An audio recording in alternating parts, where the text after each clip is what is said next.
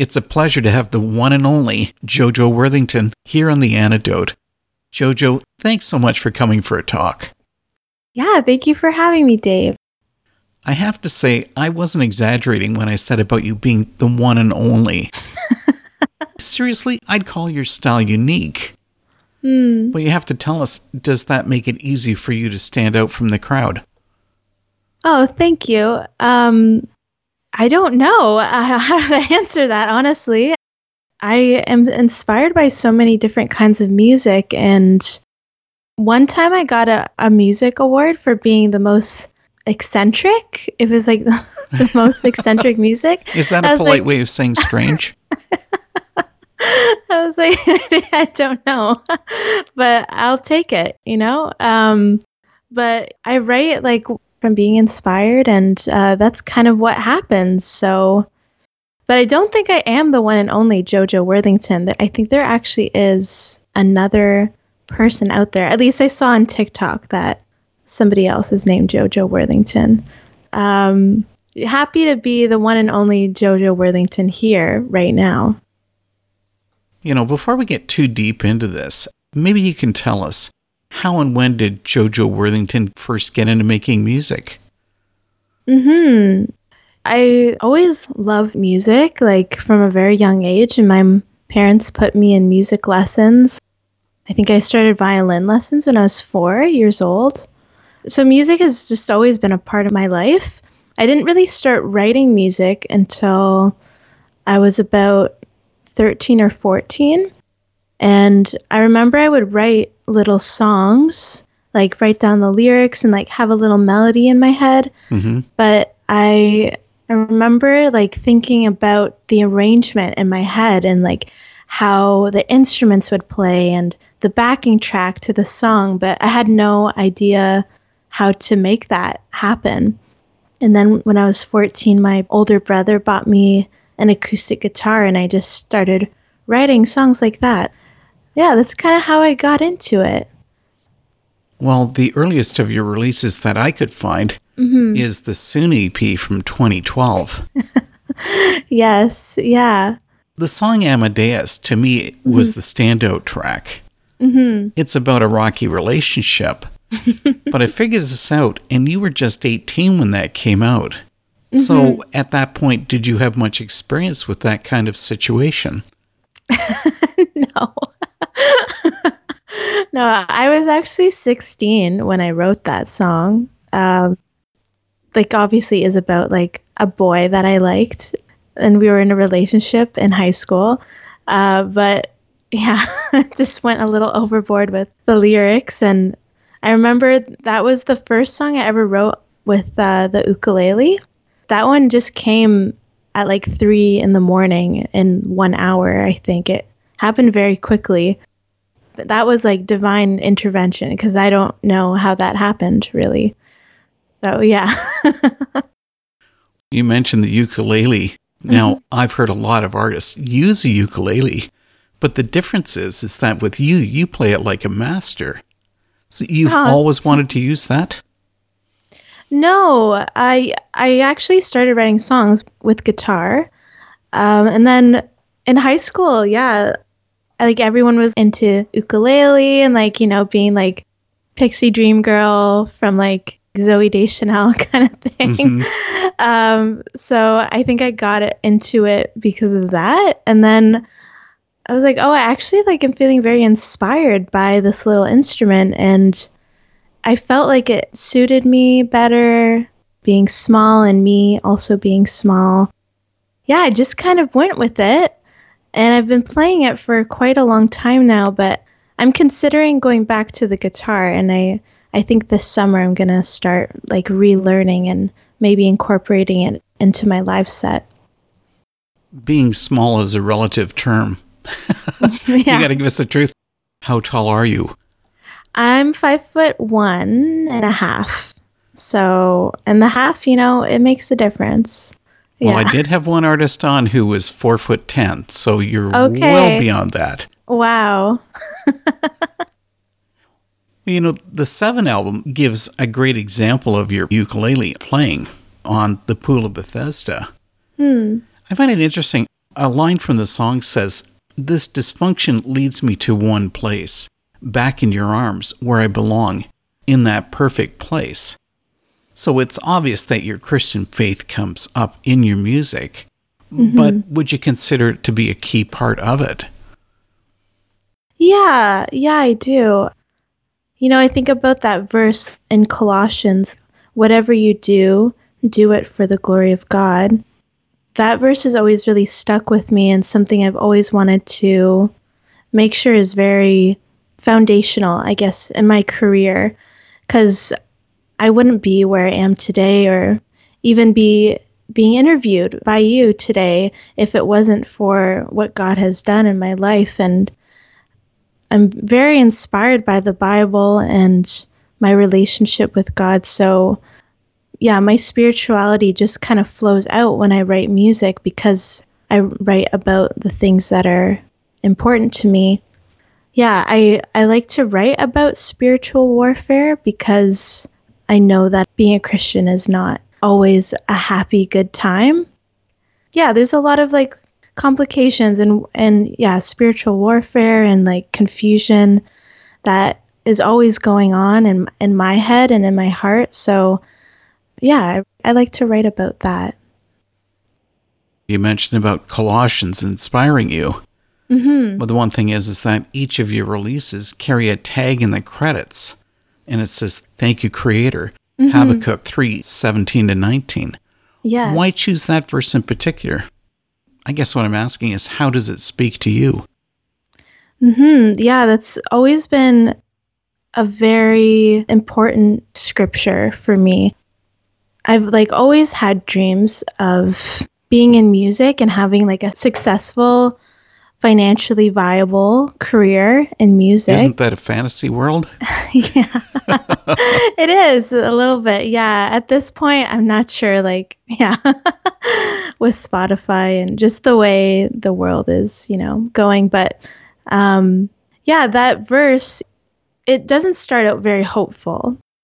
Um, but to me, it is hopeful because it's like even though all of these things are happening and things aren't perfect, and there's a lot of emptiness inside, I know that the promises of God are true, and I know that He's going to take care of me, and I know that, yeah, I have nothing to worry about when He's on my side. So those verses give me a lot of hope to keep going and to keep pursuing this career and keep pursuing God essentially as well.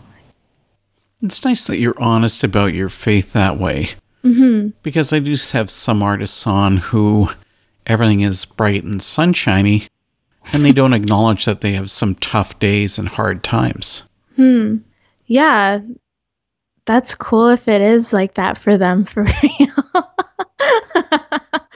uh, it hasn't been the case for me. You know, everyone's a little different, so I don't know. yeah, I have a lot of hard days for sure. And I think if any Christian ever tells you they don't have a hard day, they're not being very honest. Some people's faith is like just unmovable, I guess, though. So Maybe they're living in a concrete bunker. Maybe. I heard that it wasn't too long ago that you took a plunge by leaving Kitchener Waterloo to move to Montreal. Yeah. Was that a life changer for you? Oh yeah, yeah, definitely. Um yeah, I was actually living in Banff before the pandemic. Weren't you spoiled? Yeah. it was very beautiful and amazing. And I was there for school. You know, I was kind of like on a, a stipend program mm-hmm. with the school. Yeah. So I was there for school, but then the pandemic kind of cut my program in half. And uh, we were all kind of forced to leave very quickly. I had moved my entire life there to Banff. I I didn't really wasn't thinking about, you know, where I was going to go next. And the pandemic kind of made me think about that very quickly and yeah, I've always wanted to move to Montreal and see what it was like here. It's like the music mecca of Canada, so just kind of went for it to to see what it would be like. And it's been really amazing. And I'm really thankful for the city. And I'm, yeah, I really like it. I'm really enjoying it here so far. What a drastic change. mm-hmm. Moving from Banff, probably the prettiest spot on the entire planet. Yeah. in a small area set in the middle of the mountains and the forest and the wildlife, and you moved to metropolitan Montreal. Yeah. It was a big change because actually I was living right downtown when I first came here, and not a ray of sunshine came through my window. And it was just like, couldn't even see the sky, like, no trees, just a cement wall, like, right out the window from another building. And it was like really hard to go from Banff, where like you just wake up to look at mountains and there's elk grazing outside your window to uh yeah concrete jungle but i got through it and i got a new place that has some trees now so it's not as bad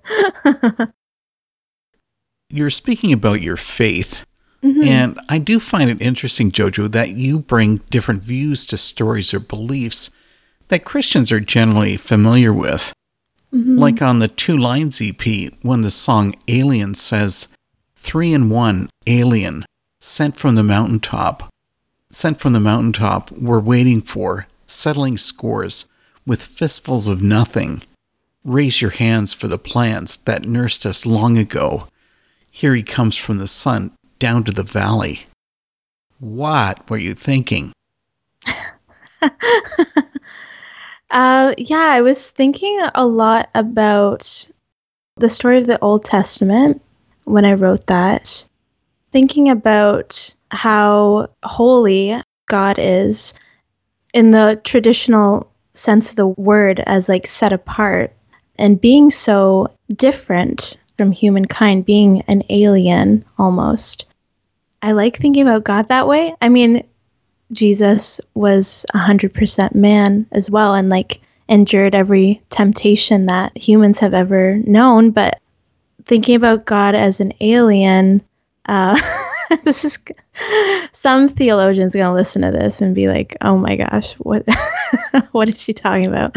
Um, but just in that song, like thinking how like important relationship with humans are to God and that he was willing to come down to humble himself as a servant, come down to the valley just to know us so yeah, that's what I was thinking about and yeah, again thinking about the story of the Old Testament and all the ways that God adapted to human behavior in order to get to know us more and like getting to know them this way didn't work. Maybe I'll send a prophet instead and like kind of going back and forth that way. So, yeah, and I think I was also sort of thinking about post-apocalyptic sorry my words are it's really hard to speak today. Um, but world and uh, how like machines and electronics have really taken over our lives and how it also affects our spirituality being so engulfed in technology. So i was thinking about that as well it's not really like a story. I guess like that song is more about a bunch of thoughts and like a vision that I, I sort of had at one point. Excellent. You know, something I find hilarious about you, JoJo, is that you choose the most unusual titles for your releases. like simply calling one the number 7 mm-hmm. and then two lines is actually just two backslashes. Yeah. and then you brought out TCYK. So, like, are you having fun just dreaming up album titles? uh, yeah. I'm not trying to be like a quirky, like unique person by doing that. I just thought those would be cool names to try out. And like, I was really inspired by, I guess, the way it would look on an album to call it that.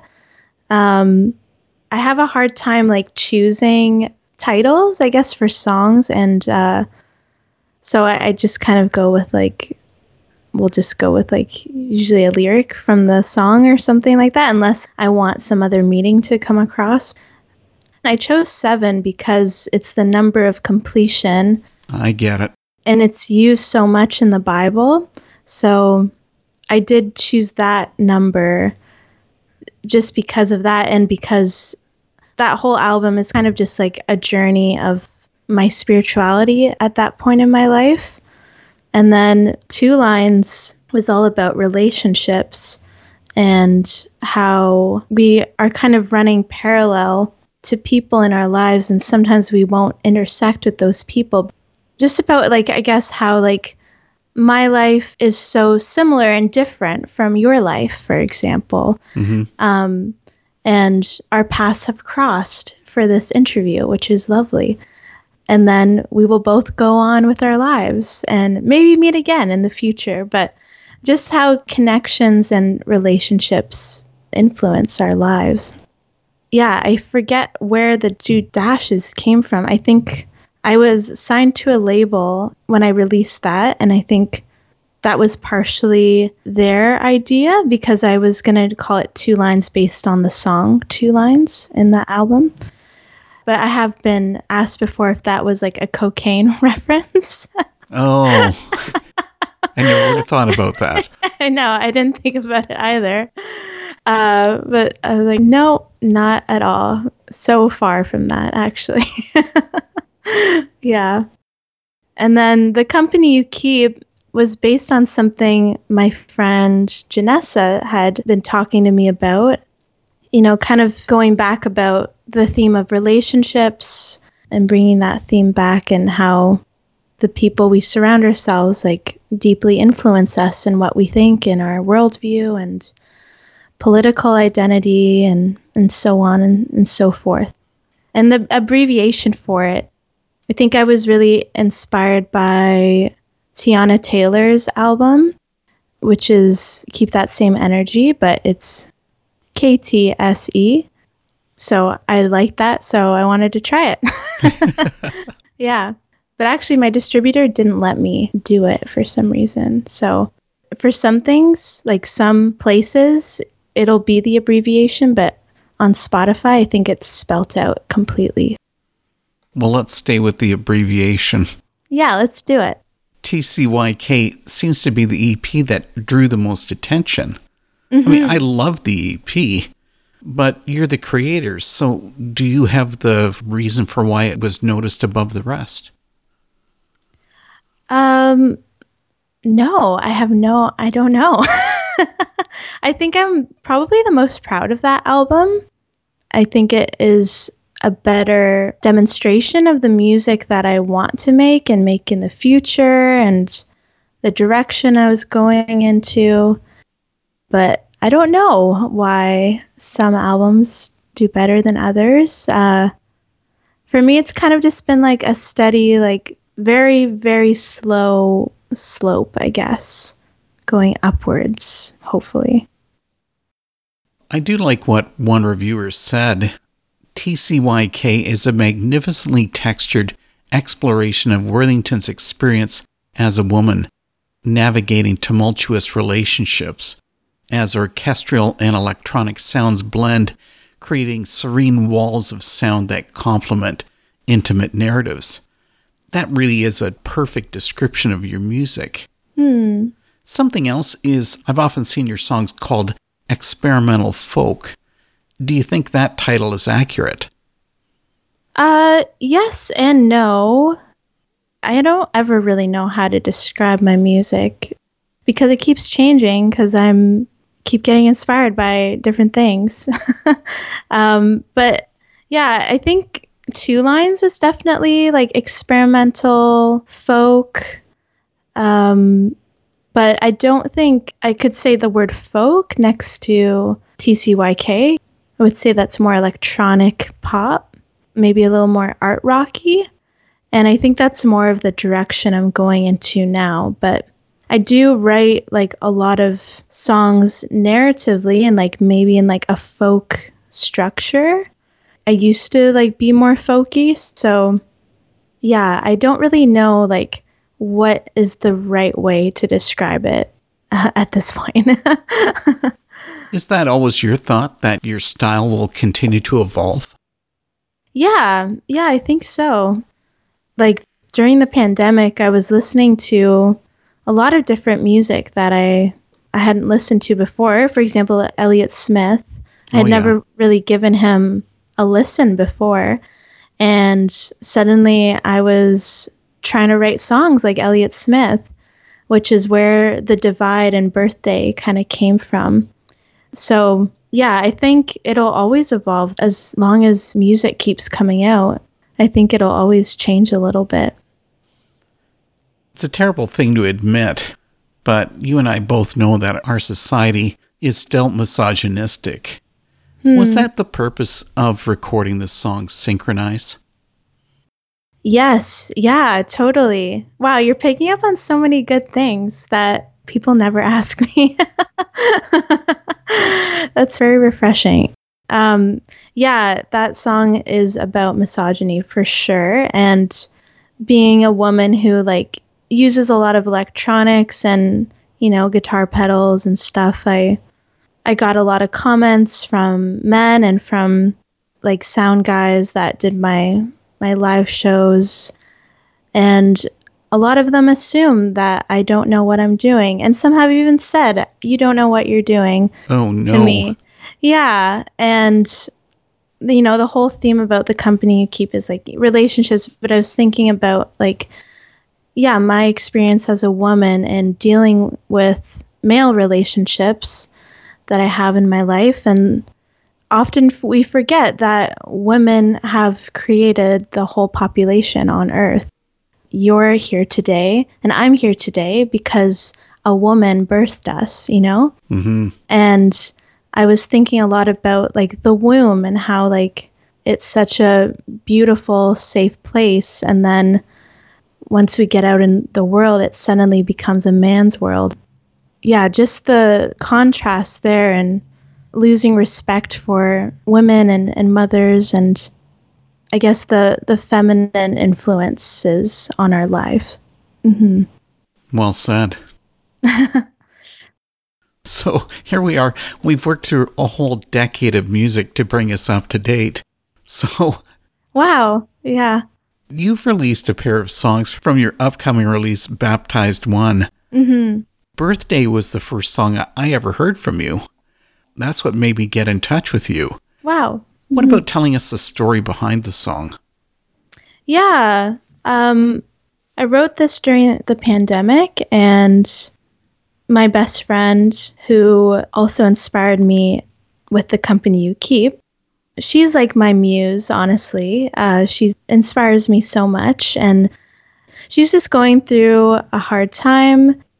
I had moved to Montreal, and uh, she lives in Kitchener, where I'm from and I missed her a lot and couldn't really be there for her the way I used to be. And I was just thinking about like all the times in high school when we would go through these things and we would just like sit in the car for hours and talk. Just thinking about how simple our lives were. And yet at the time, we thought our lives were so complicated. But, you know, when you're older, you look back on those times and think, like, oh, we didn't even know anything back then. Mm-hmm. So I was just thinking about those memories and how she had grown up as a, a Christian, but it wasn't a very personal relationship knowing God with her. And she had become a Christian recently, like before I wrote the song. And just thinking about how, like, you know, all those times when we were in distress and all those times throughout high school and her whole life, like the Holy Spirit was always there guiding her. And because I can say the same for my life too, like there's so many times in my life where I can see how God was guiding me through those times and how beautiful that is that all those bad things that happened to me have led me here. And I'm very thankful for that, that God uses bad things to give us, you know, beauty in our lives. You've spoken a couple times about some of the darkness that you find in your spiritual life. Mm-hmm. So I want to close up our talk with a song that's probably the darkest one I've heard from you. Hmm. A verse of the Divide says, And now death walks in, lets himself into the house, sits down, and you think that you're infinity, till he draws his knife, and you draw your heart to his submission and crawl into the lion's mouth. Mm-hmm. Where did that come from? yeah, it does sound very dark. um, that came from frustration over COVID, just I guess with the frustration I felt hearing about anti maskers and people who just didn't have like any respect for others during the pandemic. Uh, it also came just from a, a story I had heard in Toronto. A guy was like speeding like an insane amount and had, you know, accidentally killed two people. Just like the ignorance you have and thinking that like you're untouchable because you think it's all about you and it's all about how you feel. That's just not true. Like your actions deeply influence and affect others. So, just about that, and also kind of in reflection of my own actions and what I do to affect others positively and negatively. Yeah, I was kind of thinking about death in the sense of like evil and, you know, Satan and how one thinks like I'm untouchable, I'm, you know, and I'm fine like doing this. And then you're suddenly not because what you're doing is evil. And then you become stuck in something dark. And just like, you know, how a lot of people were very confused over the pandemic on like what to believe and like who to believe and what was right and what was wrong. That division really affected me because I didn't know either what exactly to believe and, and what not. So it's all kind of about that. But honestly, like, it's funny, like, talking about my lyrics.